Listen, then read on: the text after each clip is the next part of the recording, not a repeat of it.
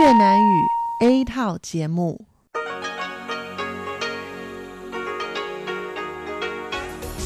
Đây là Đài Phát thanh Quốc tế Đài Loan RTI.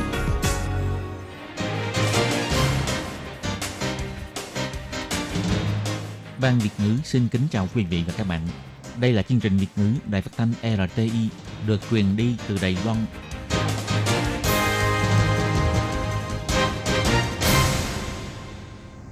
Thúy Anh xin kính chào quý vị và các bạn. Chào mừng các bạn cùng đến với chương trình phát thanh của Ban Việt ngữ Đài Phát thanh Quốc tế RTI ngày hôm nay. Kính thưa quý vị và các bạn, hôm nay là thứ Sáu, ngày 1 tháng 5 năm 2020, tức nhằm ngày mùng 9 tháng 4 năm canh tí. Chương trình hôm nay gồm các nội dung chính như sau. Mở đầu là phần tin tức thời sự Đài Loan, kế đến là bài chuyên đề, chuyên mục tiếng Hoa cho mỗi ngày, chuyên mục nhịp sống Đài Loan và kết thúc là chuyên mục nhìn ra thế giới. Để mở đầu chương trình, Thúy Anh xin được gửi đến quý vị và các bạn phần tin tức thời sự Đài Loan ngày hôm nay. Mời các bạn cùng lắng nghe phần tin tóm lược. Đài Loan và giáo triều Roma hợp tác chống dịch tại châu Phi, quyên tặng 100.000 chiếc khẩu trang y tế. Liên tục 6 ngày không có ca nhiễm mới, Trung tâm Chỉ đạo Phòng chống dịch bệnh Trung ương mang ra 6 quả dưa hấu lớn để chúc mừng. 922 doanh nghiệp thực thi nghỉ phép không lương, 18.000 người bị ảnh hưởng. Đảm bảo vật tư phòng dịch đầy đủ, bắt đầu từ hôm nay sẽ kiểm soát xuất khẩu đối với cồn 75%. Đài Loan và Mỹ cùng tổ chức nhiều hoạt động GCTF, chia sẻ kinh nghiệm phòng dịch của Đài Loan cho quốc tế.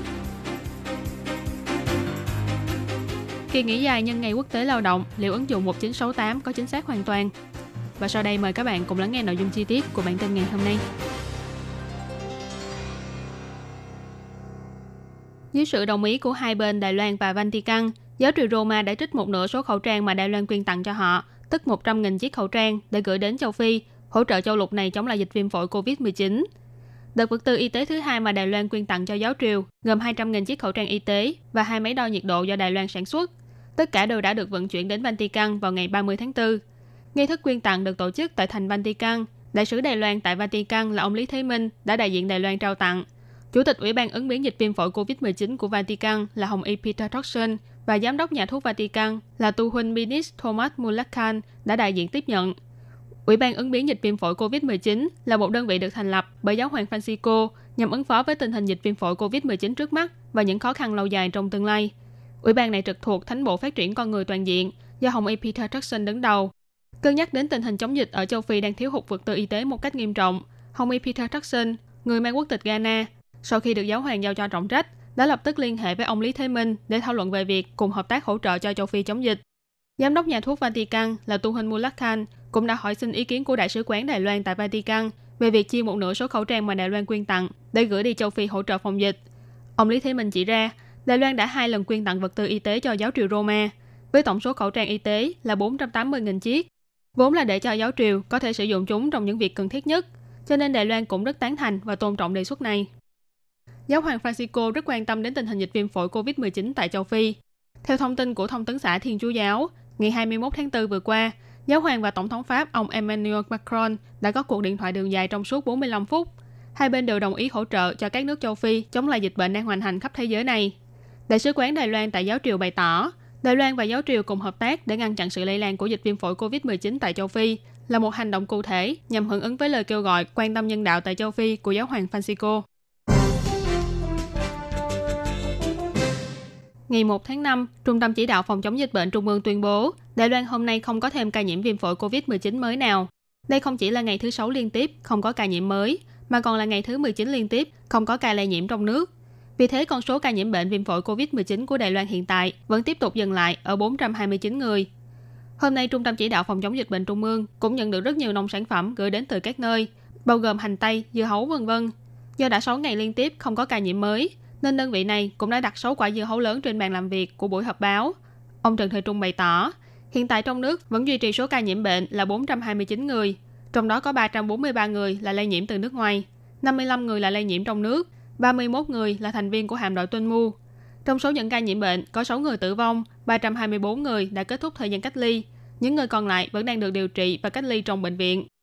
Còn về sự kiện lây nhiễm tập thể trên chiến hạm Pansi, danh sách người từng tiếp xúc có 1.995 người, có 584 người là đối tượng cách ly tại nhà, trong đó 482 người đã được xét nghiệm, 478 người cho kết quả âm tính. Những người khác vẫn đang chờ kết quả xét nghiệm. Còn 1.411 người khác đang phải tự theo dõi sức khỏe bản thân. Và do tình hình dịch bệnh đang dần thuyên giảm, ông Trần Thời Trung cũng cho biết, sắp tới, những buổi họp báo vào cuối tuần sẽ thử rút ngắn thời gian tổ chức lại. Hằng năm, cứ đến ngày quốc tế lao động 1 tháng 5 là các đoàn thể lao động đều sẽ xuống đường biểu tình để bày tỏ yêu cầu của mình. Nhưng năm nay do ảnh hưởng của dịch viêm phổi COVID-19, hoạt động thường niên đã kéo dài suốt 10 năm này đã phải hủy bỏ, mà thay vào đó là tổ chức họp báo trên đại lộ Ketagalan trước cửa phủ tổng thống. Đại diện của hơn trăm đoàn thể công hội lao động đã tụ tập trước đại lộ và dăng một chiếc khẩu trang dài đến gần 5 mét, tượng trưng cho việc chống lại sự xâm nhập của 8 con virus như làn sóng thất nghiệp, đàn áp công hội vân vân. Do ảnh hưởng của dịch viêm phổi COVID-19, con số người lao động buộc phải nghỉ phép không lương vẫn tiếp tục tăng cao. Theo số liệu mà Bộ Lao động công bố sáng ngày 1 tháng 5, toàn Đài Loan có 922 doanh nghiệp với tổng cộng 18.840 người phải nghỉ phép không lương, tăng 118 doanh nghiệp và 575 người so với lần thống kê trước. Nếu như phân chia theo ngành nghề, thì ngành có số người phải nghỉ phép không lương nhiều nhất là ngành chế tạo với 6.501 người, tiếp theo là ngành kinh doanh nhà hàng khách sạn với 4.304 người, ngành buôn bán sỉ và lẻ có 3.645 người, ngành dịch vụ hỗ trợ có 1.332 người. Còn nếu chia theo doanh nghiệp thì ngành buôn bán sỉ và lẻ là nghiêm trọng nhất với 245 doanh nghiệp. Tiếp đó là ngành chế tạo với 170 doanh nghiệp. Ngành kinh doanh nhà hàng khách sạn có 168 doanh nghiệp. Ngành dịch vụ hỗ trợ có 105 doanh nghiệp. So sánh với số liệu thống kê của những năm trước, số người phải nghỉ phép không lương đạt đến 18.840 người, phá vỡ kỷ lục của tháng 11 năm 2009. Bộ Lao động bày tỏ, đa số các doanh nghiệp đều cho dưới 50 người nghỉ phép không lương, Thời gian thực thi cũng không vượt quá 3 tháng, đa số là cho mỗi tháng nghỉ từ 5 đến 8 ngày. Người đứng đầu Liên minh hành động ngày 1 tháng 5, đồng thời là giám đốc Tổng công hội ngành nghề thành phố Đài Bắc, bà Trịnh Nhã Tuệ chỉ ra, chính phủ thực hiện phòng dịch theo mô hình dự bị ứng biến, thực chất là thành quả có được từ sự hy sinh của rất nhiều người lao động ở tuyến đầu. Nhưng trong phương án cứu trợ tài chính trị giá 100.000 đại tệ cho lao động thì chỉ có 500.000 suất, kêu gọi chính phủ nên nhanh chóng kiểm điểm lại vấn đề này, để cho càng nhiều người lao động đang bị ảnh hưởng bởi tình hình dịch bệnh được hưởng lợi. Bà Trịnh Nhã Tuệ nói,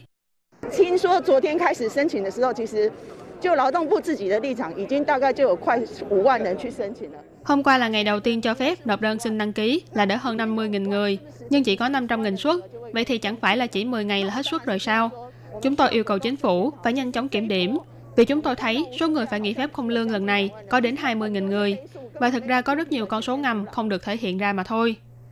Công hội cũng chỉ ra, sau khi tình hình dịch bệnh thuyên giảm, người lao động có thể sẽ còn phải đối mặt với một đợt nghỉ phép không lương mới, và có một số những chủ thuê nhân lúc dịch bệnh đã cố tình kết thúc kinh doanh khiến cho người lao động bị buộc phải rơi vào trạng thái thất nghiệp. Sắp tới đây, Tổng thống Thái Anh Văn sẽ chính thức bắt đầu nhiệm kỳ thứ hai của mình. Công hội cũng kêu gọi chính phủ nên hoàn thành trình tự lập pháp của những dự án luật trước đó, bao gồm luật bảo hiểm dành cho tai nạn lao động, luật lương thấp nhất, luật bảo vệ người tố cáo, vân vân. Cục Thương mại bày tỏ, bắt đầu từ ngày 1 tháng 5, hai loại sản phẩm nằm trong danh sách vật tư y tế phòng dịch là cồn 75% và sản phẩm chất khử trùng sẽ bị kiểm soát xuất khẩu. Nếu có nhu cầu cần phải xuất khẩu, phải thông qua sự phê chuẩn của Bộ Y tế và Phúc lợi. Thời gian kiểm soát cũng sẽ do Bộ Y tế và Phúc lợi đánh giá tình hình và thảo luận lại với Cục Thương mại để đưa ra quyết định. Dịch viêm phổi COVID-19 hoành hành khắp toàn cầu, thiếu hụt những vật tư phòng dịch như khẩu trang, áo bảo hộ, cồn vân vân là thử thách to lớn đối với chính phủ của các nước. Nhằm đáp ứng nhu cầu phòng dịch, Đài Loan cũng đã liên tiếp thành lập nhiều đội ngũ vật tư phòng dịch quốc gia và đạt được nhiều thành quả đáng khen ngợi. Đồng thời, chính phủ Đài Loan cũng thực thi chính sách kiểm soát xuất khẩu đối với những mặt hàng thuộc phạm vi vật tư phòng dịch, đảm bảo số lượng vật tư phòng dịch đủ để cung ứng cho người dân trong giai đoạn dịch bệnh. Cục Thương mại trực thuộc Bộ Kinh tế bày tỏ, bắt đầu từ ngày 1 tháng 5 sẽ hạn chế xuất khẩu đối với cồn 75% và những sản phẩm chất khử trùng. Đơn vị này cho biết, sau khi Bộ Y tế và Phúc lợi kiểm kê số lượng và đánh giá tình hình dịch bệnh, đã nhận định rằng cần phải hạn chế xuất khẩu đối với cồn dùng trong phòng dịch và những sản phẩm chất khử trùng. Vì thế họ đã nhờ Cục Thương mại công bố thông tin liên quan cho người dân. Cục Thương mại nói rõ, căn cứ theo quy định, bắt đầu từ ngày 1 tháng 5 trở đi, nếu người dân có nhu cầu cần phải xuất khẩu những mặt hàng như trên, cần phải kèm theo giấy chứng minh đồng ý xuất khẩu của Bộ Y tế và Phúc lợi. Còn về vấn đề khi nào sẽ kết thúc kiểm soát, Cục Thương mại bày tỏ, việc này cũng sẽ do Bộ Y tế và Phúc lợi đánh giá tổng thể và thảo luận với Cục Thương mại để đưa ra quyết định cuối cùng. Nhưng hiện tại thì vẫn chưa có mốc thời gian cụ thể cho quy định này. Ngày 28 tháng 4, Đài Loan, Mỹ và Nhật Bản đã cùng hợp tác để tổ chức hoạt động hội thảo khung hợp tác và đào tạo toàn cầu, gọi tắt là GCTF. Nội dung chủ yếu xoay quanh vấn đề làm sao để phòng chống tin tức giả trong mùa dịch. Ngày 30 tháng 4, tổ chức Global Taiwan Institute ở Washington cũng đã tổ chức buổi hội đàm trên mạng Internet. Khách mời bao gồm Tổ trưởng Tổ chính trị trực thuộc Văn phòng đại diện Đài Loan tại Mỹ là ông Triệu Di Tường, nghiên cứu viên tại Học viện Hoover trực thuộc Đại học Stanford Lan Hee Chen và chuyên gia về châu Á tại Viện Nghiên cứu Doanh nghiệp Mỹ AEI, ông Michael Maza. Hội thảo đã cùng thảo luận về vai trò của Đài Loan trong thời kỳ dịch bệnh này. Mở đầu hội thảo là đoạn video bài phát biểu dài 5 phút của ông Từ Tư Kiệm, Thứ trưởng Chính vụ thuộc Bộ Ngoại giao Đài Loan. Ông Từ Tư Kiệm bày tỏ, Đài Loan không chỉ xây dựng quan hệ đối tác phòng dịch với Mỹ, mà còn hợp tác với trung tâm nghiên cứu y tế của các nước trong việc nghiên cứu thiết bị xét nghiệm và vaccine. Ngược lại, Trung Quốc thì bận rộn với những chiến dịch tuyên truyền đối ngoại trên toàn cầu, nhằm thuyết phục thế giới rằng thể chế uy quyền ưu việt hơn thể chế dân chủ và cũng có thể xử lý nguy cơ một cách hiệu quả hơn. Ông tự tư kiệm chỉ ra, mô hình Đài Loan đã chứng minh rằng minh bạch thông tin và chế độ truy cứu trách nhiệm đã góp phần tạo dựng nên mối quan hệ tín nhiệm lẫn nhau giữa chính phủ với người dân. Mô hình này không chỉ là một kinh nghiệm đáng để chia sẻ với thế giới, mà còn cho các quốc gia dân chủ thấy được một con đường phòng dịch tốt hơn. Ngoài ra, ông tự tư kiệm bày tỏ, dịch bệnh lần này lần nữa cho thấy được việc cho phép Đài Loan gia nhập vào những hệ thống ứng biến dịch bệnh toàn cầu như Tổ chức Y tế Thế giới WHO là một việc vô cùng cấp thiết. Mặc dù rất nhiều nước ban giao và những quốc gia có cùng chung lý tưởng đều ủng hộ cho Đài Loan tham gia vào WHO, nhưng Bắc Kinh vẫn kiên quyết phản đối với lý do chính trị. Trong thời đại toàn cầu hóa này, Đài Loan không nên chiến đấu một mình, WHO cũng không nên bỏ lơ cống hiến của bất kỳ một quốc gia nào trong vấn đề đảm bảo an toàn y tế của toàn cầu. Ông tự tư kiệm nhấn mạnh, chúng ta đều biết dịch bệnh truyền nhiễm là không biên giới, chính trị không nên đứng trên cả nhân quyền và sức khỏe của toàn cầu. Ông tự tư kiệm bày tỏ, Đài Loan vẫn luôn là một thành viên có tầm nhìn xa và có tinh thần trách nhiệm trong xã hội quốc tế, nhất là trong vấn đề y tế công cộng. Ông nói, Đài Loan rất vui được chia sẻ kinh nghiệm và công nghệ y sinh tiên tiến của mình cho quốc tế. Bản thân ông cũng đã tham dự hội thảo GCTF về vấn đề tin tức giả trong mùa dịch. Đây chính là một phần trong sự nỗ lực đó. Ông tự tư kiệm nói, khi đối mặt với dịch bệnh, có thể tiếp cận được thông tin mới nhất và chính xác nhất là điều vô cùng quan trọng. Vì thế trong vài tháng sắp tới, cũng dự kiến sẽ tổ chức thêm nhiều hội thảo có liên quan đến vấn đề này, để Đài Loan có thể chia sẻ với cộng đồng quốc tế về hình mẫu phòng dịch của mình. Cả vườn hoa vân môn xinh đẹp cùng khoe sắc dưới nắng, thế nhưng số lượng khách tham quan đến hái hoa và chụp ảnh thì lại thưa thớt, lệ tẻ. Hiện tại đang là mùa hoa vân môn tại Trúc Tử Hồ trên núi Dương Minh, nơi nằm trong danh sách những điểm nóng đông người trên ứng dụng 1968. Nhưng liệu hệ thống nhắc nhở này có chính xác hoàn toàn? Một chủ cửa hàng tại Trúc Tử Hồ cho biết, khi trên ứng dụng 1968 nâng mức cảnh báo đông người lên màu vàng, có vài thời điểm xe rất đông, nhưng dòng người thì thưa thớt, không đông lắm. So với mùa hoa của những năm trước thì ít đi rất nhiều, nên nhận thấy rằng thông tin không hoàn toàn chính xác. Nhiều chủ cửa hàng lo ngại rằng nếu điểm du lịch bị liệt vào danh sách cảnh báo thì sẽ ảnh hưởng đến kinh doanh và dòng người trong dịp lễ. Thế nhưng do vừa qua đã liên tiếp 5 ngày không có ca nhiễm mới, nên không ít người dân đã đến đây ngắm hoa và cởi bỏ khẩu trang để hít thở không khí trong lành. Bộ trưởng Bộ Y tế và Phúc lợi, ông Trần Thời Trung đã đặc biệt nhắc nhở người dân rằng, mặc dù hiện tại tình hình dịch đã thuyên giảm, nhưng vẫn không nên lơ là. Ông còn đưa ra bản hướng dẫn phòng dịch trong dịp lễ 1 tháng 5. Ông Trần Thời Trung nói, phải đảm bảo vệ sinh cá nhân thật tốt, giữ khoảng cách xã hội, đeo khẩu trang, tránh đi đến những nơi đông người. Cuộc vận động đời sống phòng dịch mới chính là muốn xây dựng nên một phòng tuyến cuối cùng, phòng tuyến quan trọng nhất. Trung tâm chỉ đạo phòng chống dịch bệnh Trung ương cho biết, người dân có thể yên tâm tham gia các hoạt động ngoài trời, nhưng khi đi ăn thì vẫn nên chọn nơi có tấm ngăn hoặc khoảng cách giữa các bàn ăn xa nhau. Như vậy thì mới có thể vừa vui chơi, vừa giảm thiểu nguy cơ lây nhiễm dịch bệnh. Các bạn thân mến, vừa rồi là bản tin tức thời sự Đài Loan ngày hôm nay do Thúy Anh biên tập và thực hiện. Cảm ơn sự chú ý lắng nghe của quý vị và các bạn. Thân ái chào tạm biệt và hẹn gặp lại. Quý vị và các bạn thính giả thân mến, chương trình phát thanh tiếng Việt của Đài Phát thanh Quốc tế Đài Loan RTI được truyền thanh 3 buổi tại Việt Nam, mỗi buổi phát 1 tiếng đồng hồ. Buổi phát chính vào lúc 6 giờ đến 7 giờ tối hàng ngày giờ Việt Nam qua tần số SW 9425 kHz với sóng dài 31 m.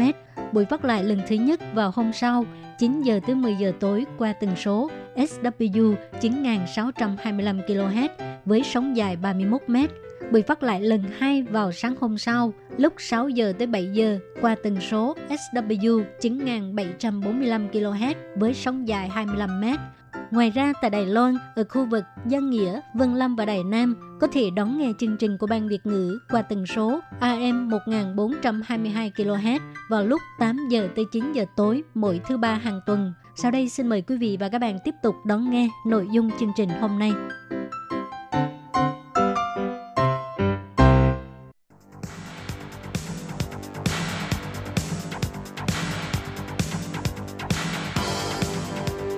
Đây là đài phát thanh quốc tế Đài Loan RTI, truyền thanh từ Đài Loan. Mời các bạn theo dõi bài chuyên đề hôm nay.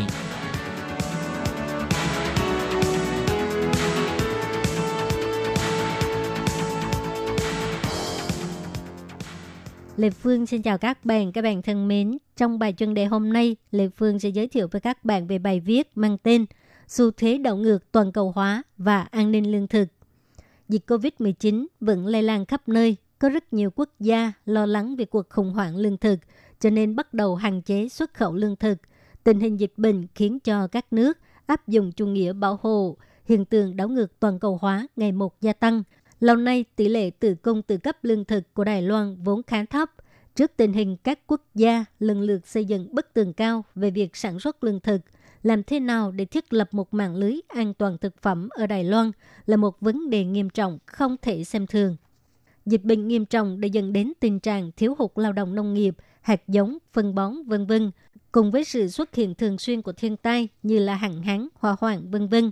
Kể từ năm ngoái đã khiến cho nước Cộng hòa Kazakhstan là nước xuất khẩu bột lúa mì lớn nhất thế giới đã bắt đầu cấm xuất khẩu sản phẩm này và hạn chế xuất khẩu những loại thực phẩm khác bao gồm cà rốt, hành tây vân vân. Serbia cũng đã cấm xuất khẩu dầu hướng dương và nhiều hàng hóa khác, trong khi Nga để ngỏ khả năng cấm xuất khẩu và cho biết đang theo dõi tình hình hàng tuần. Các nước khác như là Ai Cập ngừng xuất khẩu các loại đậu 3 tháng, Thái Lan ngừng xuất khẩu trứng gà 7 ngày, Việt Nam tạm ngừng xuất khẩu gạo vân vân.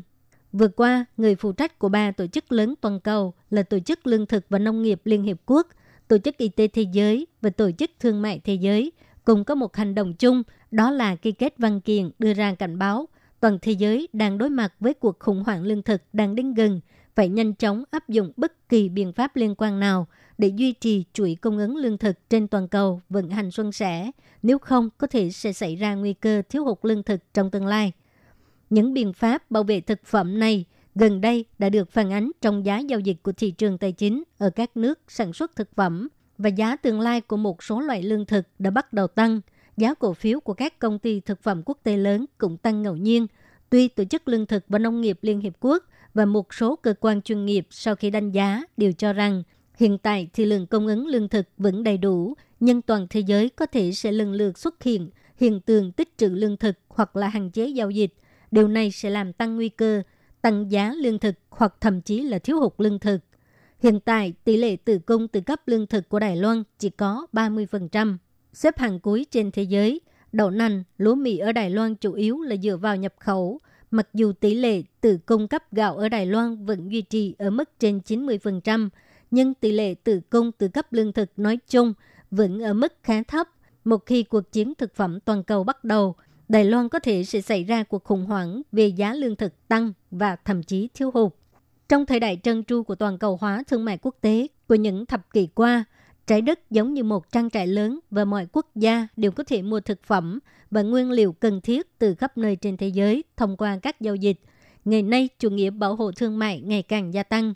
Dịch COVID-19 đã khiến nhiều quốc gia lần lượt phong tỏa đất nước, xây dựng một bức tường bảo vệ không chỉ Tổ chức Lương thực và Nông nghiệp của Liên Hiệp Quốc lo lắng, mà ngay cả những người đứng đầu Tổ chức Y tế Thế giới và Tổ chức Thương mại Thế giới cũng lo lắng. Điều này chứng tỏ rằng, trước tình hình dịch bệnh hiện nay, vấn đề lương thực toàn cầu có thể sẽ xảy ra. Các chuyên gia lương thực và nông nghiệp từng so sánh, cuộc khủng hoảng lương thực giống như cơn sóng thần trầm lặng, bình thường không cảm nhận được nó. Tuy nhiên, một khi xảy ra thì sẽ gây khủng hoảng nghiêm trọng, gây chết người, Hiện tại, Đài Loan làm thế nào để duy trì an ninh lương thực? Ngoài việc người dân phải thay đổi thói quen ẩm thực, ăn nhiều thực phẩm được chế biến từ gạo do Đài Loan tự cung tự cấp ra, các chuỗi sản xuất và cung ứng liên quan đến nông nghiệp, trồng trọt, chế biến và tiêu thụ cũng nên được xem xét từ trên xuống. Thảm họa thực phẩm toàn cầu năm 2008 không còn xa nữa. Cuộc khủng hoảng lương thực có thể do thời đại toàn cầu hóa gây ra nên được chú trọng nâng lên mức an ninh quốc gia. Các bạn thân mến, các bạn vừa theo dõi bài chuyên đề của Đài Phát thanh Quốc tế Đài Loan RTI qua bài viết Xu thế đảo ngược toàn cầu hóa và an ninh lương thực do Lê Phương thực hiện. Xin cảm ơn các bạn đã quan tâm và theo dõi. Lê Phương xin hẹn gặp lại các bạn vào tuần sau, cũng trong giờ này.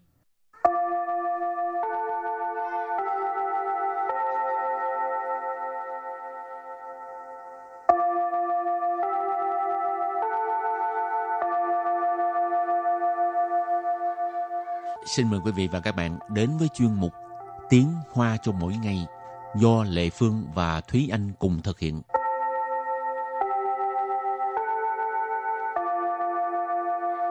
Thúy Anh và Lệ Phương xin kính chào quý vị và các bạn. Chào mừng các bạn cùng đến với chuyên mục Tiếng Hoa cho mỗi ngày ngày hôm nay. Các bạn có biết ngày 1 tháng 5 là ngày gì không? Có ai không biết không?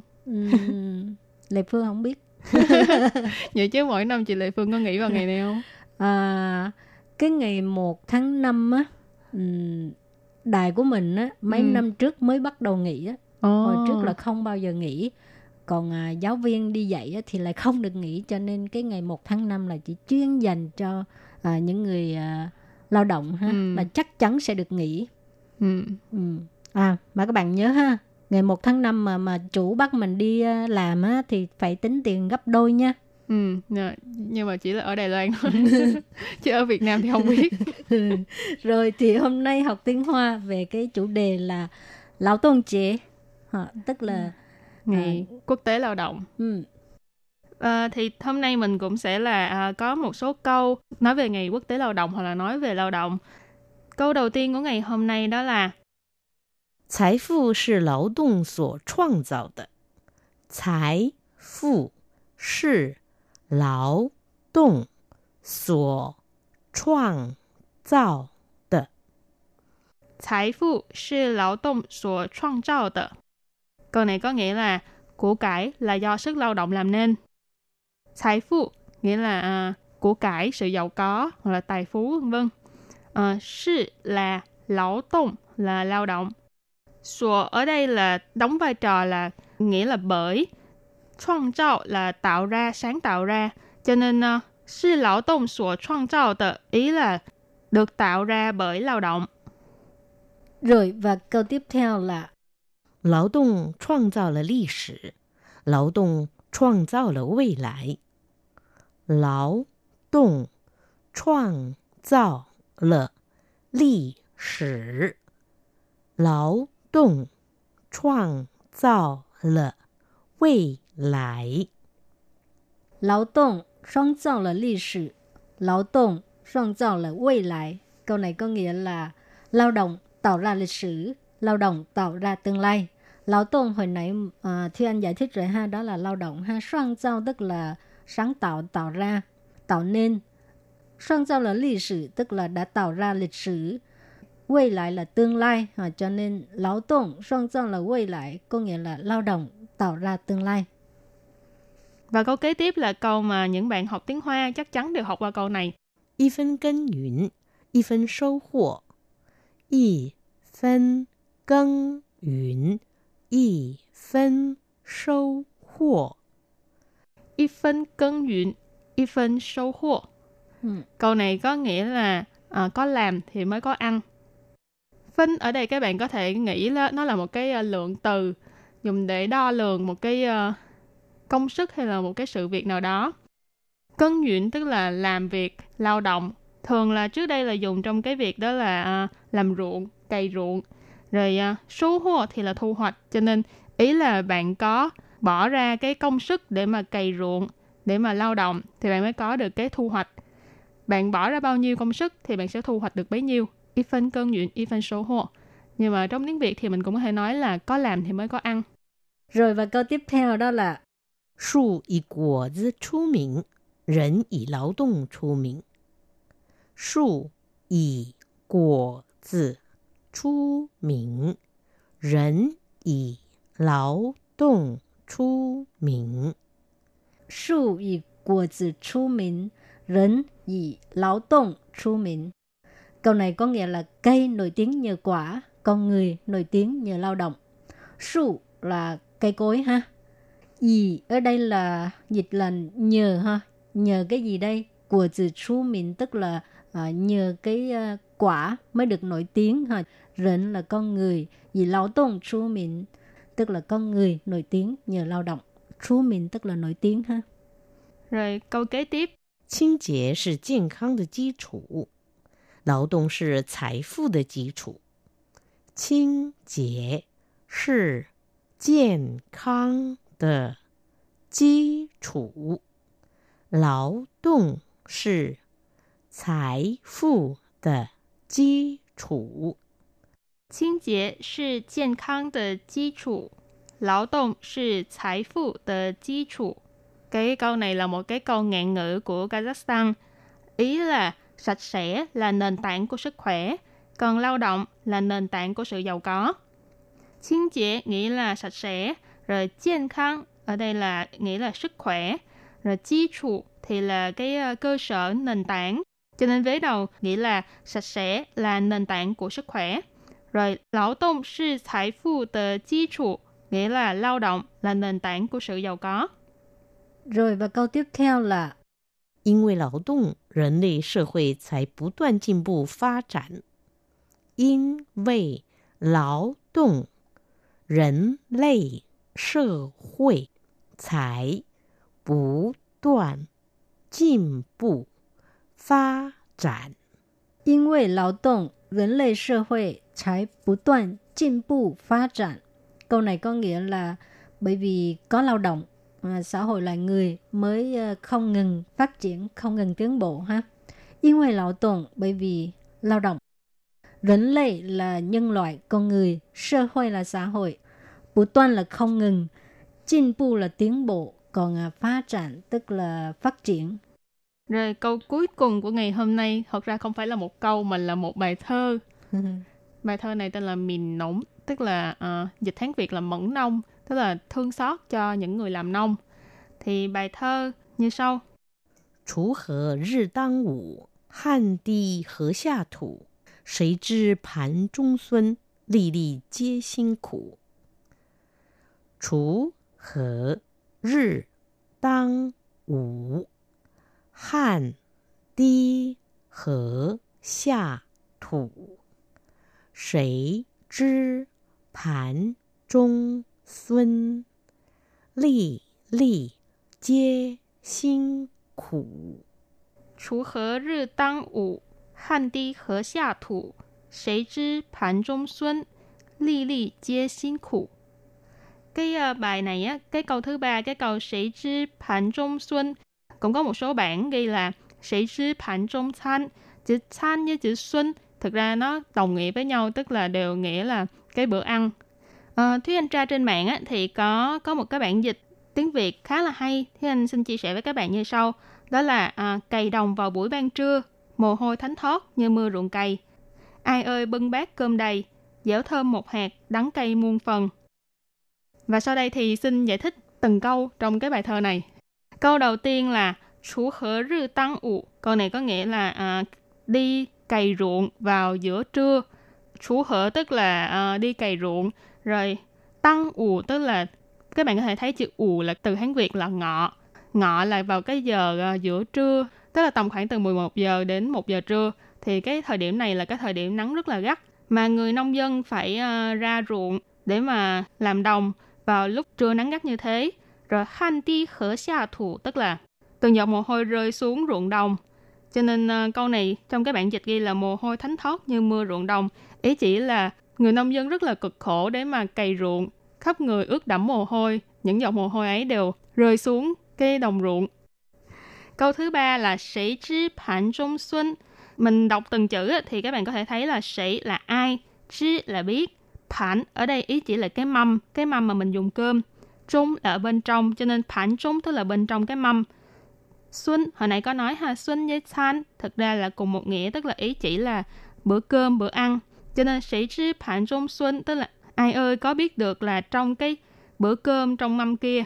Ly ly chia xin khổ, ly là cái lượng từ dùng để chỉ một hạt gì đó thì ở đây ý chỉ là hạt gạo rồi ly ly tức là từng hạt từng hạt chia là tất cả đều xin khổ là vất vả ly ly chia xin khổ tức là từng hạt từng hạt đều là cái sự vất vả của người nông dân rồi thì à, bài học hôm nay là nói về đề tài ngày lao động ha ngày ừ. lễ quốc, quốc tế, tế lao, lao động. động Và bài học hôm nay đến đây xin tạm chấm dứt. Cảm ơn các bạn đã đón nghe. Bye bye. Bye bye.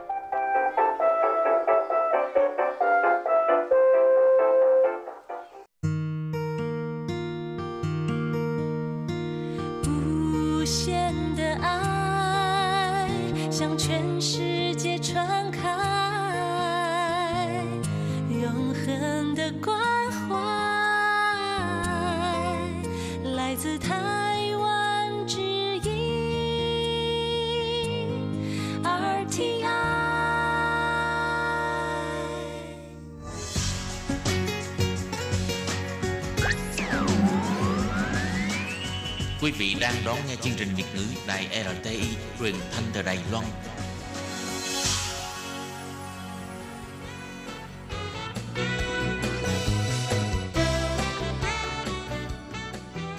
Chuyên mục Nhịp sống Đài Loan Chuyên mục này sẽ đem đến những thông tin mới tại Đài Loan diễn ra trong thời gian gần đây do Lệ Phương thực hiện.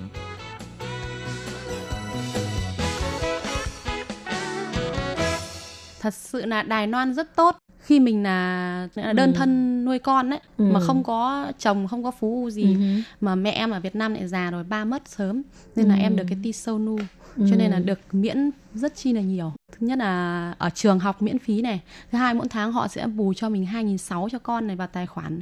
Thứ ba nữa là à, nếu mà mình thật sự khó khăn mình ti sâu lu ấy thì nhà ở họ sẽ miễn một nửa. À, vâng 4.000 một tháng nhà ở. Ừ. và nữa là bảo hiểm của mình và con họ sẽ đóng cho Ừ. nghĩa là nhà nước Đài Loan rất chi là tốt họ rất Ừ. nên là à, giúp đỡ những người nữa là nước ngoài lấy chồng qua À, đây ừ. tại vì mình chỉ có một thân một mình á Ừ, nên ừ. em rất chi là cảm động Các bạn thân mến, các bạn vừa nghe thấy đó là những lời à, chia sẻ của bạn Thùy Linh. Thì bạn cũng đã kể cho chúng ta biết là bạn đã nhận được những cái à, sự trợ cấp nào của chính phủ Đài Loan. Thì à, bạn Thùy Linh là hiện đang sinh sống tại Đài Loan một mình nuôi con tại vì à, đã ly dị với chồng. Tuy cuộc sống rất là vất vả nhưng cũng may là có được cái à, sự trợ cấp của chính phủ Đài Loan. Và hôm nay trong chương mục Nhịp sống Đài Loan, Lệ Phương sẽ mời các bạn tiếp tục đón nghe buổi trò chuyện giữa Lệ Phương với bạn Thùy Linh nhé. Thì à, cái à, sở thích thường ngày của Linh là gì? Sở thích của em thì buổi tối về thì hay chơi với con một lúc ấy À. xong cũng có cũng có khi xem tivi hoặc cũng có khi xem điện thoại còn thời gian còn lại thì thì cũng ca hát À. cũng biết hát nhưng mà cũng là tập tọng kiểu như là hát tiếng Việt vậy thôi Ừ. thế xong em thích viết nhiều hơn thích Ừ. viết chuyện này thích ví dụ như là mình ngày xưa em cũng có viết bài hát á À. tự viết thôi À. nhưng mà cũng không có gửi đi cũng không có gì cả Đấy, sở thích của em là viết viết chuyện viết lời bài hát viết luôn. lời bài hát có viết wow. À? có viết một bài nhưng mà lâu rồi cũng không không có động đến mấy năm trước rồi à, rồi có tại biết vì... uh, viết nhạc không không không không biết viết tại vì uh, cũng buồn á em à. là hay sống kiểu như là uh, cái cái cái cái cái cái cái, cái nội tâm, xúc hả? vâng nội tâm với cái cảm xúc của em à. khi em nó cái cảm xúc nó lên thì là mình hay cầm bút mình viết sằng xịt rồi nhiều oh. cái Vậy hồi ở Việt Nam hay làm thơ hay là hay ừ. viết uh, mấy cái đoạn văn không ở Việt Nam thì em cũng làm gì có thời gian mà làm thơ. Em học không không có hết lớp 9 học có đến À. lớp 6 thôi. Thì bố em bệnh thì thì phải đi chăm bố bệnh viện đó. Ừ. thế quay lại học thì người ta học lên một lớp rồi. Ừ. thế là mình không có đi học nữa. Xong bố em mất đi thì là nhà em nghèo quá. Cái năm 2000 1999 á nhà em nghèo quá thì chỉ có khả năng cho em trai đi học thôi. Không có khả năng cho mình đi học. Ừ thôi mình nghỉ vậy. Mà tại sao ờ, Linh viết văn giỏi như vậy? Em viết văn thì em viết được nhưng mà em lại viết sai bị sai lỗi chính tả À, cho nên mỗi lần viết thì có nhờ em sử Vâng. dụng không? em em thì lại rất thông minh À, học rất giỏi à, được cái như thế nên là mình nghỉ học cũng đáng à. Thì à, hồi mấy năm trước ở Đài Loan là Linh có tham gia một cái à, cuộc thi tức là giải văn học dành cho tân di dân tân với dân. là lao động nhập cư ở đây. Ừ. Thì à, tại sao lúc đó Linh nghĩ là mình sẽ tham gia cái cuộc thi này? lúc đó là mới sang thì vừa lạn quay lại Đài Loan lúc đầu thì là em sang lao động xong về Việt Nam sinh con là khoảng hơn 2 năm xong mới quay lại Đài Loan thì ở nhà chưa đi làm đó. À. thì là cuộc sống thấy nó vất vả nó kiểu như không phải vất vả nhưng mà ở nhà với bố mẹ chồng mình không có công ăn việc làm không có tiền á chồng thì lại hay cãi nhau với mình rồi lại hay hắt hủi kiểu mới mang con sang hay hắt hủi vợ con mà. Ừ. thế xong hai cái thứ tiếng nó không có hòa đồng nhau con em thì không có biết nói tiếng Trung chỉ biết nói tiếng Việt vì cháu sống ở Việt Nam hơn 2 năm không thế thì quay sang thì cứ hay vợ chồng hay cãi nhau. Chồng em hay bắt nạt lắm hay cũng chán. Chán thì cũng chỉ đi mua báo về đọc á báo bốn phương. Thì cũng thấy trên trên báo là viết là à, tìm người tham gia cuộc thi ờ, viết về hai dòng máu đó. Ừ thế thì em nghĩ là thôi mình mình cũng thích viết viết vời đấy. Thế thì mình thôi viết luôn. Thì cái câu chuyện này là câu chuyện có thật 100% Ờ. từ đầu đến cuối 100% và là bản thân của em em viết về bản thân của em À. vì họ nói là viết về 2.000 từ mà Ừ. viết về hai dòng máu hoặc là đã lao động ở Việt Nam ở Đài Loan rồi Ừ, ừ, thì ừ. em viết về bản thân của em từ cái lúc trưởng thành cho đến cái lúc ừm, lấy chồng là em viết về À. sự thật 100% Ừ hứ. vâng và đoạt giải Vâng, khi mà em được cái chị ở bên báo bốn phương chị Oanh ấy, chị nói với em là em đã vào top trong 68 người rồi. Oh. À, hôm đấy là chị báo em em vào top trong 8 người rồi. Thì không biết là em đứng thứ mấy, nhưng khi mà chị đọc chị chị chị uh, fan phiên phiên dịch từ tiếng Việt sang tiếng Trung ấy à. thì chị đã rớt nước mắt chị không nghĩ tại sao mà một cô gái mà lại nhỏ bé này mà lại có thể chịu đựng như thế mà lại có thể viết ra được những lời như thế chị hy vọng là gặp em xem như thế nào đấy À. thì chị bảo là chị không biết là em đoạt giải mấy nhưng em đã lọt vào top top 8 rồi. Hả. À. Thế xong cái ngày hôm đấy là cái ngày chiều hôm đấy chị báo là khoảng tầm 2 giờ là biết kết quả là à, lọt vào top mấy. Thì hôm đấy em không đi làm em em vẫn lúc đấy là em mới đi làm với bố mẹ chồng thôi. Thì em ấy à, dắt con đi công viên. Em bảo là cũng hy vọng nhưng mà cũng không nghĩ là mình không nghĩ là mình đoạt giải nhưng mà chỉ mà hy vọng thôi hy vọng thôi. Dù là giải khuyến khích cũng được nhưng mà có thể chia sẻ được cái lời nói của mình đến với những người Đài Loan này, những người Việt Nam này, nhất là những bố mẹ chồng và người chồng của Đài Loan ấy À. để hiểu được cái tâm lý của người Việt Nam khi mà làm dâu bên bên nước bạn như thế nào, cái tâm lý đấy là cái cái thật sự là là cái cảm xúc lớn nhất ấy, thật À. sự. Vì bên này là bọn em làm gì có người thân, đúng không? Một mình lấy chồng qua đây là đánh đổi cả một cuộc đời của mình, Ừ. cả một hy vọng, cả một giấc mơ Ừ. nếu mà ai số may mắn lấy được một người chồng tử tế thì là hạnh phúc cả đời. Những ai không may mắn thì cũng giống như em chỉ là kết thúc mấy năm thôi mà lại rất chi là buồn. Vậy cho nên là khi mà chị báo là Ninh ơi em em em là ti mính rồi em đứng thứ nhất rồi em khóc. À. em khóc em ôm con em khóc mà hôm đấy là ngày thứ bảy hay chủ nhật em cũng không nhớ rõ nữa nhưng mà có rất nhiều những người bạn Việt Nam rồi nước ngoài đứng ở đấy mà chỉ thấy em ôm con khóc thôi mà không họ không hiểu cái gì cả. À. họ cứ thấy em ôm con em khóc thì em em em mừng quá. Ừ, em ừ. mừng quá. Ừ. em cảm động quá là mình không ngờ bài viết của mình đã cảm động được đến đến đến đến à, Ban giám khảo. ban giám khảo này. Thứ nhất là ban giám khảo. Thứ hai là các bạn độc giả. Thì à, khi linh viết cái câu chuyện của mình á phải viết à, bao lâu em thật sự là câu chuyện của em thì cái cảm xúc lúc đấy em đang dâng lên em viết về đêm một đêm khuya em viết khi con em đã ngủ rồi đấy chỉ có em một mình thì em viết em viết trong vòng một buổi tối một lúc một buổi đêm ấy là em viết xong một mạch luôn viết một mạch luôn tại vì À. đấy là cái cuộc đời của mình thì Ừ. mình như thế nào thì mình Từng viết ra mình không nhỏ. còn phải mình không còn phải sắp xếp nó vào À, theo thứ tự à. hay là mình không còn phải là à, bịa ra những cái gì để cho nó À, hợp à. lý à. nghĩa là em viết nó xuân luôn nghĩa là nó xuân luôn nghĩa là cái cuộc đời của mình em chỉ lấy ra để em viết lên cái trang giấy thôi. à, không cần phải sắp xếp không cần cái phải à, tình sắp tiết xếp nào cái tình trước tiết nào sau, sau vâng. À. nghĩa là từ đầu em nhớ lại là từ đầu khi mình trưởng thành như thế nào xảy ra như thế nào khi Ừ. mình sang Đài Loan như thế nào mình lấy chồng như thế nào. Là em viết luôn từ đấy luôn. Mà viết bằng tay lấy em viết, viết bằng tay mỏi tay không lúc đấy là không còn cái cái mỏi tay nữa mà là vừa viết vừa khóc luôn vừa viết vừa khóc vừa viết À. vừa khóc kiểu khi mình mình nhớ lại cái quá khứ ừ, ừ. mình cái quá khứ của mình cái hiện tại cái tương lai của mình không biết là nó ra sao Ừ. cho nên là lúc đấy là không còn mỏi tay nữa mà chỉ là cái Quên cảm đi xúc cái- viết hết ra à. thế thôi chứ không còn cái gì nữa mà lại Phương nghe nói cuộc thi là người ta bắt buộc mình phải, à, đánh bằng đánh ờ, bằng vi tính hả? bằng máy tính và gửi qua trang ờ, Email. email À. em ngày ngày xưa cái năm đấy làm đã làm gì được học máy tính ừ. em học ờ, hết lớp 6 à. thì không có máy tính và thật sự là cái lực học của em kém đến nỗi chính tả em còn viết sai cho nên là Ừ. em nghĩ là thôi mình cứ viết ra trang giấy đã cũng không biết là có gửi đi hay không ừ. thì em cũng chỉ chụp ảnh gửi về gửi cho em trai ở Việt Nam bảo là à, có cả cái trang web em bảo là em đánh máy và gửi cho chị không được quá 2.000 từ em trai em mới bảo là người ta viết thơ viết văn mình đây viết về cái cuộc đời của mình ai người ta xem. Thì À. em bảo là thôi hy vọng thôi. Nghĩa là chỉ là để mình tham gia để cho biết thôi chứ còn mình cũng Ừ. chẳng có nghĩ là mình đoạt giải. Em viết là em chỉ muốn hy vọng được là à, nửa một nửa 50% hy vọng là bố mẹ chồng em anh chị em nhà chồng em xem được. Nhưng một nửa hy vọng là họ không xem được vì Ờ, sợ. tại sao sợ vì trong khi đó nói còn về con trai họ họ sợ là họ sẽ đối xử với mình như thế nào ừ. Ừ. cái ngày mà đi nhận giải em còn không cả dám cho quay hình về sau nghĩ là thế nào thôi cũng cũng không có sao ấy À. vì đây là mình viết theo sự thật họ có À. biết hay không cũng không có sao Ừ nhưng sau này họ biết Ờ, em có bị ba chồng mắng mà dạ vâng ba Ờ. chồng mắng em mắng em em chỉ khóc thôi tức là nói tại sao đưa nói là tại sao đi mình... nói xấu con trai của người ta à.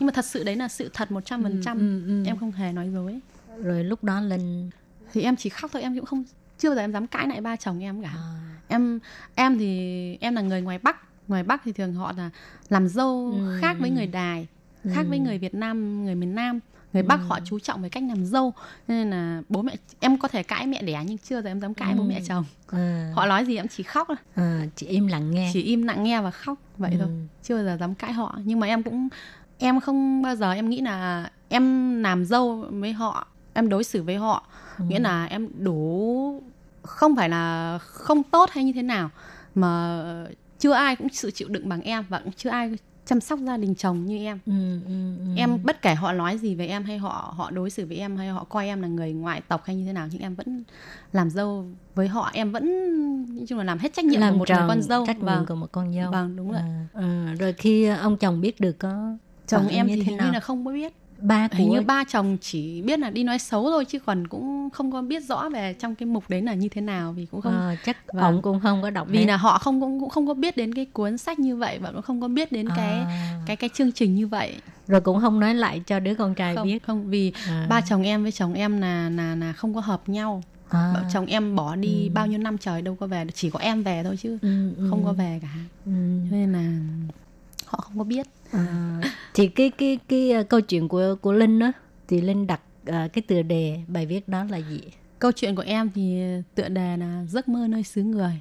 Cái giấc mơ nơi xứ người này là khi em đặt chân quay lại mang con quay lại đài loan là em luôn hy vọng em luôn hy vọng là cái gia đình thứ hai này sẽ là một nơi gọi là bảo bọc nâng niu chăm sóc chia sẻ với mình vì là mình không có hiểu được cái phong tục tập quán của họ mấy. Tuy em sống ở đài loan 2 năm em mới lấy chồng nhưng mà cái cái cái cái, cái người đài này em tiếp xúc rất ít với người đài ấy.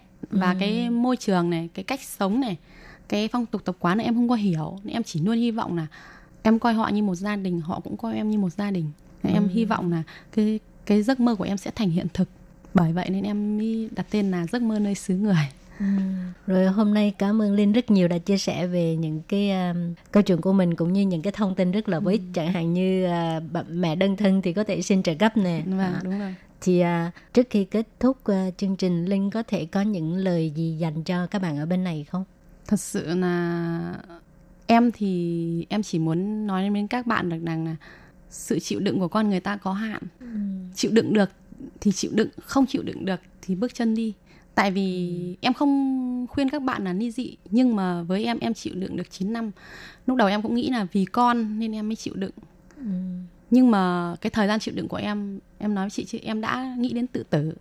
Em đã có lần đầu óc em phát điên lên vì em chịu đựng cái sự chèn ép của chồng em ấy. Thế nên là em đã có lúc em đã suy nghĩ em muốn chết em muốn chết đi để cho chồng em hối hận nhưng em nghĩ là vì em rất thương mẹ em em bảo nếu mình chết đi đấy thì mẹ mình sẽ ra sao? Người đau khổ là mẹ xong đến là con. Còn chồng mình họ sẽ đi lấy người khác. Xong em mới nghĩ rằng thôi lúc đầu còn có cãi nhau với chồng xong sau đấy em không có cãi nữa. Nói gì thì nói. Bọn em ly thân 3 năm xong sau mới là ly dị. Cùng chung một nhà nhưng khác phòng. Và em không có thèm nói chuyện với chồng em. Nghĩa là chồng em về mắng em em cũng mặc kệ luôn. Nghĩa là em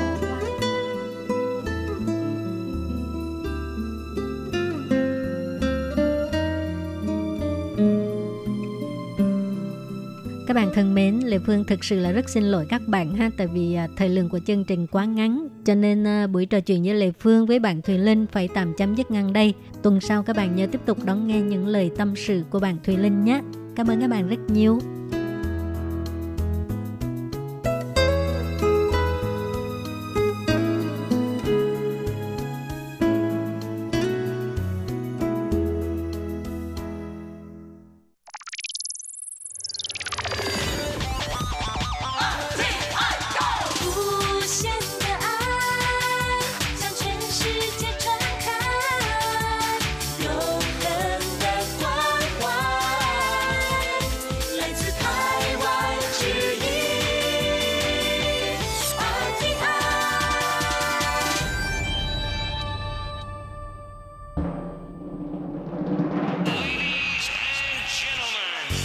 Đang đón nghe chương trình Việt ngữ Đài RTI truyền thanh từ Đài Loan.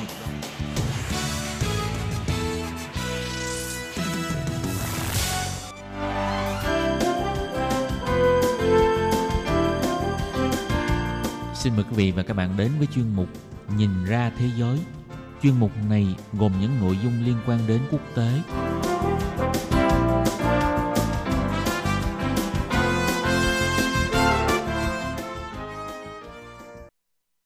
Tường Vi xin chào quý vị và các bạn. Chào mừng các bạn trở lại với chuyên mục Nhìn ra thế giới để nắm bắt được những thông tin và sự kiện chính trị quan trọng đang xảy ra khắp năm châu. Các bạn thân mến, nội dung của chuyên mục ngày hôm nay bao gồm những thông tin như sau. Hơn 190.000 người trên thế giới đã tử vong vì dịch bệnh viêm phổi COVID-19.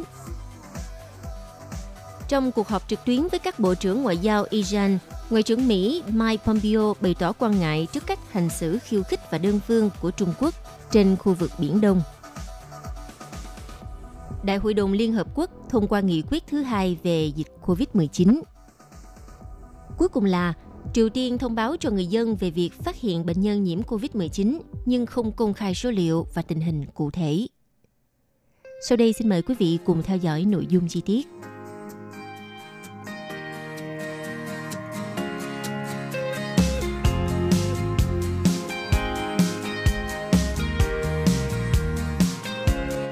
Thưa quý vị, theo thống kê của hãng Worldometers, thì tính cho đến hết ngày 24 tháng 4, toàn thế giới đã có hơn 2,7 triệu người nhiễm COVID-19, trong đó hơn 190.000 người đã tử vong vì căn bệnh này. Đứng đầu danh sách vẫn tiếp tục là Mỹ với 878.408 ca mắc bệnh và 49.742 người trong số này đã tử vong. Thống kê cho thấy trong vòng 24 giờ qua, Mỹ đã ghi nhận thêm 29.691 ca nhiễm mới và 2.083 trường hợp tử vong. Diễn biến dịch viêm phổi đường hô hấp cấp do virus corona chủng mới gây ra, hay còn gọi là COVID-19 tại Mỹ, vẫn rất nghiêm trọng so với các khu vực khác trên thế giới. Xếp sau Mỹ về số ca tử vong là nước Ý với 25.549 người, tăng 464 trường hợp chỉ trong 24 giờ – Tuy nhiên, xét về tổng số ca nhiễm, Ý đứng thứ ba sau Tây Ban Nha. Hiện Tây Ban Nha có 213.024 người mắc bệnh, tăng 4.635 ca, trong khi Ý hiện có 189.973 trường hợp mắc COVID-19, tăng 2.646 ca so với số liệu công bố một ngày trước đó mà thôi. Dịch bệnh cũng đã tiếp tục lan rộng tại nhiều quốc gia châu Âu khác như là Anh và Pháp – trong đó đáng chú ý là nước Anh. Theo hãng Worldometers, thì nước Anh hiện đã có thêm 4.583 ca nhiễm mới và 638 ca tử vong, nâng tổng số người mắc bệnh lên đến 138.078 ca và 18.738 trường hợp trong đó đã tử vong. So với phần lớn các nước châu Âu khác thì nước Đức đã đối phó với dịch bệnh COVID-19 dường như là tốt hơn khi họ thực hiện chiến lược xét nghiệm diện rộng – và có hệ thống y tế được chuẩn bị tốt. Đức hiện ghi nhận 5.575 ca tử vong trong số 153.129 ca nhiễm bệnh. Tuy nhiên, vào hôm 23 tháng 4 thì Thủ tướng Đức Angela Merkel đã cảnh báo Đức vẫn đang đi trên băng mỏng. Bà Merkel còn cho rằng cuộc chiến chống COVID-19 mới ở giai đoạn đầu và đại dịch có vẻ sẽ thành một phần cuộc sống trong thời gian dài. Bà nói, Không ai thích nghe điều này, nhưng chúng ta đang ở giai đoạn đầu của đại dịch mà thôi. Chúng ta không thể trở lại cuộc sống trước kia, cuộc sống hàng ngày của chúng ta sẽ rất khác.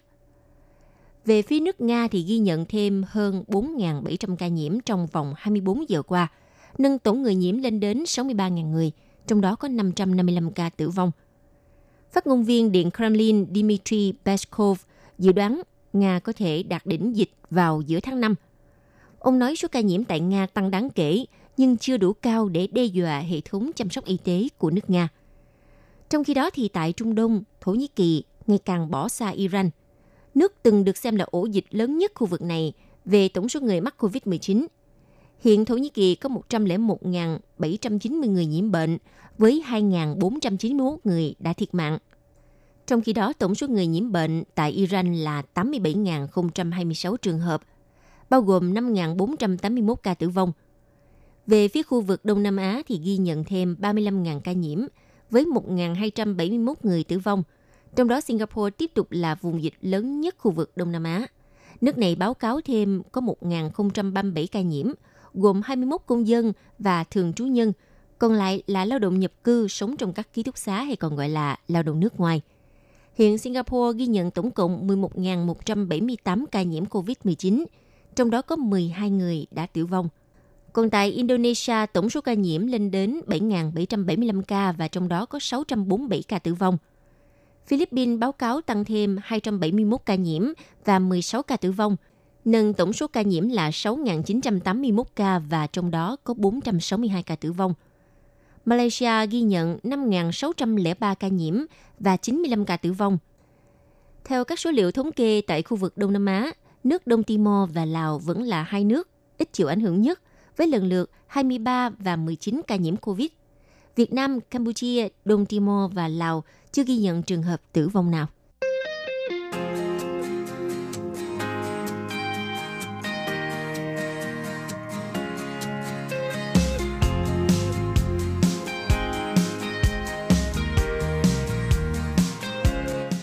Thưa quý vị, trong cuộc họp trực tuyến với các bộ trưởng ngoại giao Iran, Ngoại trưởng Mỹ ngài Mike Pompeo đã bày tỏ quan ngại trước cách hành xử khiêu khích và đơn phương của Trung Quốc trên khu vực Biển Đông. Ngoại trưởng Mỹ Mike Pompeo nhấn mạnh trong cuộc họp trực tuyến diễn ra vào hôm sáng ngày 23 tháng 4 với các bộ trưởng ngoại giao Iran, ông nói, ngay trong lúc chúng ta đang đối phó dịch bệnh bùng phát, chúng ta phải nhớ rằng những mối đe dọa dài hạn đối với an ninh chung vẫn chưa biến mất. Trên thực tế, những điều đó thể hiện ngày một rõ rệt. Ngoại trưởng Pompeo lần lượt nhắc lại những động thái của Trung Quốc đã lợi dụng sự mất tập trung từ cộng đồng quốc tế trong vấn đề về Biển Đông. Ông phát biểu, từ việc đơn phương tuyên bố lập các quận hành chính quản lý các đảo và khu vực hàng hải tranh chấp trên Biển Đông, hành động đâm chìm tàu cá Việt Nam đầu tháng này và các trạm nghiên cứu trên đá chữ thập và đá Subi. Ngoại trưởng Mỹ cũng đã đề cập thêm tình trạng Trung Quốc tiếp tục triển khai dân quân biển xung quanh quần đảo Trường Sa và điều động đội tàu có sự tham gia của tàu thăm dò Hải dương địa chất 8 đến khu vực ngoài khơi Malaysia. Ông nhận định những hành động này nhằm một mục đích duy nhất là đe dọa các bên, ngăn ngừa xúc tiến khai thác hydrocarbon xa bờ. Theo ông Bombio thì việc chỉ rõ cách Trung Quốc lợi dụng sự tập trung của thế giới vào khủng hoảng COVID-19 nhằm tiếp tục cách hành xử khiêu khích của họ mang ý nghĩa rất quan trọng. Ngoại trưởng Mỹ đồng thời cũng lên án Trung Quốc đã gia tăng áp lực quân sự và cưỡng ép những nước láng giềng trong khu vực, thậm chí là táo bạo đến mức đâm chìm cả tàu cá của Việt Nam. Bên cạnh đó, Ngoại trưởng Mỹ bày tỏ quan ngại về báo cáo khoa học cho thấy hoạt động đập thủy điện của Trung Quốc ở thượng nguồn sông Mekong đang làm thay đổi dòng chảy.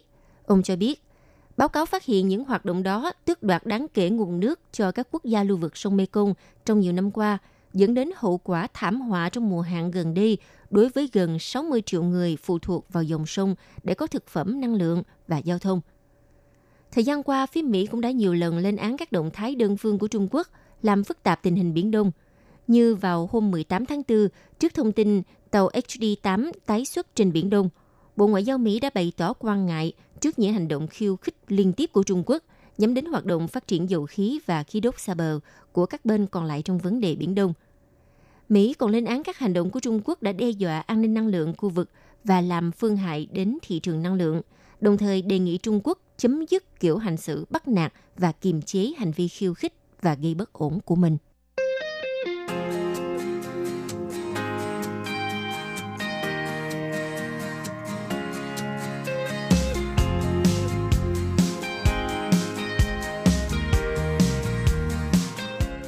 Vào hôm ngày 20 tháng 4 vừa qua đã có 193 nước thành viên của Đại hội đồng Liên Hợp Quốc thông qua nghị quyết, theo đó kêu gọi cách tiếp cận công bằng, hiệu quả và kịp thời đối với bất kỳ loại vaccine nào trong tương lai được phát triển để phòng chống virus SARS-CoV-2 gây bệnh viêm đường hô hấp cấp COVID-19.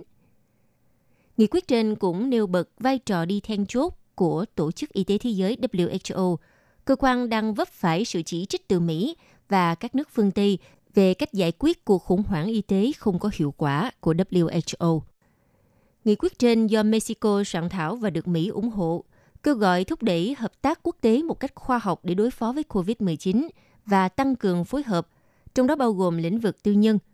Nghị quyết cũng yêu cầu Tổng thư ký Liên Hợp Quốc Antonio Guterres xác định và đề xuất những lựa chọn, trong đó có lối tiếp cận để đẩy mạnh chuỗi cung ứng nhằm thúc đẩy và đảm bảo việc tiếp cận công bằng, minh bạch hiệu quả và kịp thời cũng như hoạt động phân phối các thiết bị bảo vệ, thuốc thử và những hỗ trợ thiết bị y tế cần thiết cùng các phương pháp chẩn đoán mới, thuốc men và vaccine phòng chống COVID-19 ra đời trong tương lai.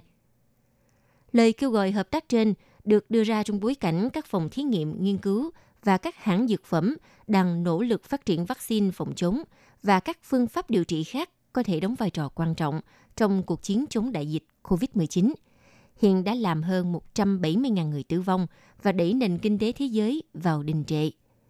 Đây là nghị quyết thứ hai của Đại hội đồng Liên Hợp Quốc về dịch bệnh COVID-19. Nghị quyết đầu tiên được thông qua hồi đầu tháng 4 cũng kêu gọi sự hợp tác quốc tế trong việc ngăn chặn sự lây lan của dịch bệnh. Các nghị quyết của Đại hội đồng Liên Hợp Quốc không mang tính ràng buộc như nghị quyết của Hội đồng Bảo an Liên Hợp Quốc, song có thể có tầm ảnh hưởng quan trọng về chính trị.